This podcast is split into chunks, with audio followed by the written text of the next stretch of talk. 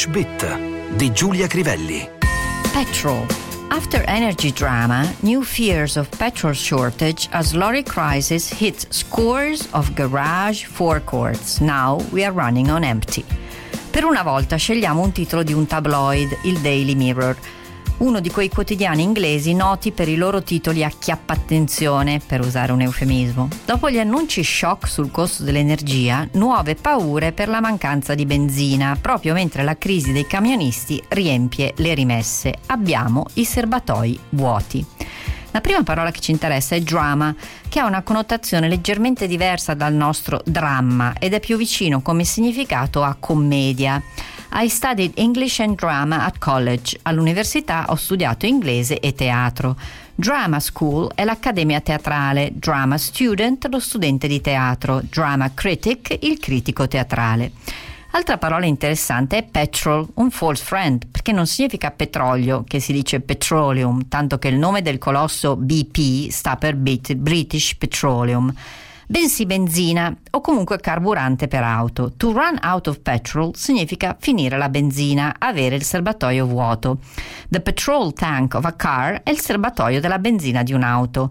Leaded petrol è la benzina con il piombo, unleaded quella senza piombo. Petrol station è il benzinaio, la stazione di servizio. Petrol shortage, come nel titolo del Daily Mirror, la mancanza di benzina.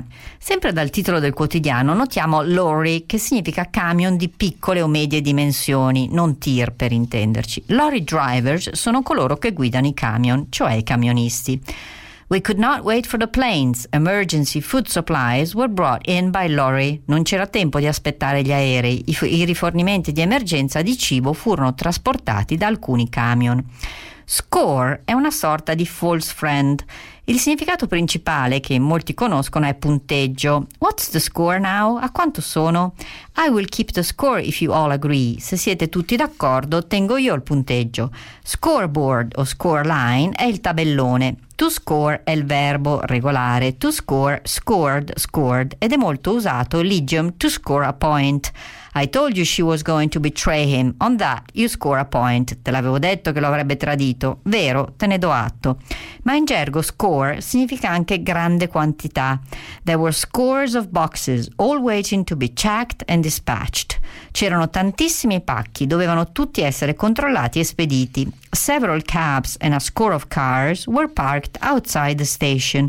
Fuori dalla stazione erano parcheggiati alcuni taxi e molte auto. Tra gli idiom on this, that, score. Tomorrow is her birthday. What present did you get? Domani è il suo compleanno. Che regalo l'hai preso? On that score you don't have to worry. Di questo non ti devi preoccupare. Non è finita però, perché score significa anche colonna sonora. He won an award for best original score. Vinse un premio per la miglior colonna sonora originale.